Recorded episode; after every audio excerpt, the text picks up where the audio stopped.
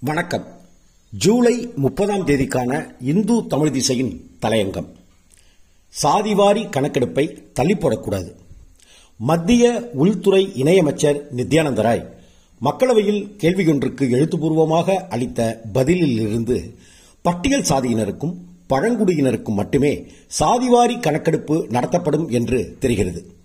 சாதிவாரி கணக்கெடுப்பின் வாயிலாக தங்களது இடஒதுக்கீட்டு உரிமையை சட்ட ரீதியாக உறுதி செய்து கொள்ள முடியும் என்று எண்ணியிருந்த பிற்படுத்தப்பட்டோர் சமூகங்களிடம் இது கடுமையான ஏமாற்றத்தை உருவாக்கியுள்ளது. பிற்படுத்தப்பட்டோர் சமூகங்களின் மக்கள் தொகை குறித்த தகவல்கள் ஒன்றுக்கொன்று முரணாக இருப்பதால் அவர்களது சமூக நீதி கோரிக்கைகள் பலவீனமடையும் வாய்ப்பும் உள்ளது. இடஒதுக்கீட்டின் விகிதாச்சாரம் குறித்து உச்சநீதிமன்ற தீர்ப்புக்காக காத்திருக்கும் பல வழக்குகளில் சாதிவாரி கணக்கெடுப்பு அறிவியல் பூர்வமான சான்றுகளாக அமைந்து தீர்வுகளை அளிக்க உதவக்கூடும் என்பதால் அதை மீண்டும் ஒருமுறை தள்ளிப்படக்கூடாது. மக்கள் தொகை கணக்கெடுப்பு குறித்து இரண்டாயிரத்தி பத்தொன்பது மார்ச் மாதமே அறிவிக்கப்பட்டுவிட்டாலும் பெருந்தொற்று காரணமாக அப்பணிகள் ஒத்திவைக்கப்பட்டிருந்தன. தற்போது பெருந்தொற்றின் வேகம் குறைந்திருப்பதையொட்டி கணக்கெடுப்பு தொடங்கப்பட உள்ளது.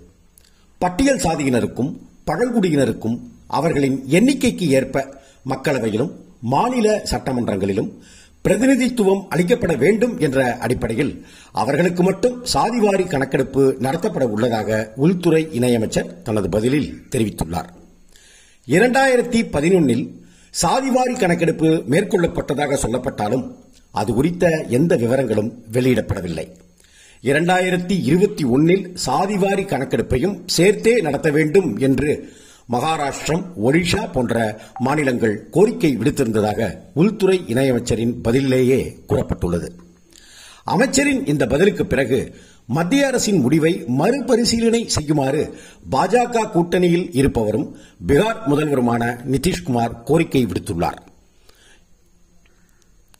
தமிழ்நாட்டிலும் பாஜகவின் கூட்டணியில் உள்ள அதிமுக பாமக ஆகிய கட்சிகள் சாதிவாரி கணக்கெடுப்பு நடத்தப்பட வேண்டும் என்று தொடர்ந்து வலியுறுத்தி வருகின்றன.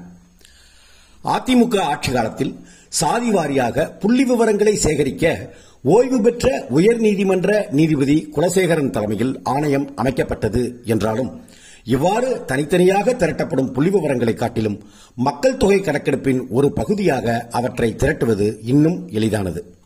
சாதிவாரி கணக்கெடுப்பை மத்திய அரசு நடத்த முன்வராத பட்சத்தில் மாநில அரசுகள் தாங்களே அதை நடத்த வேண்டும் என்றும் விவாதிக்கப்படுகிறது. மக்கள் தொகை கணக்கெடுப்பு பணியானது பெரும் எண்ணிக்கையிலான மனித சக்தியையும் கட்டமைப்பையும் வேண்டுவது. மேலும் மாநில கட்சிகள் தங்களது வாக்கு அரசியலுக்காக சமரசங்கள் செய்து கொள்ளவும் நேரலாம். எனவே மக்கள் தொகை கணக்கெடுப்பு பணியில் முன் அனுபவம் பெற்ற மத்திய அரசு அதை நடத்துவதுதான் சரியானது நம்பகமானதும் கூட.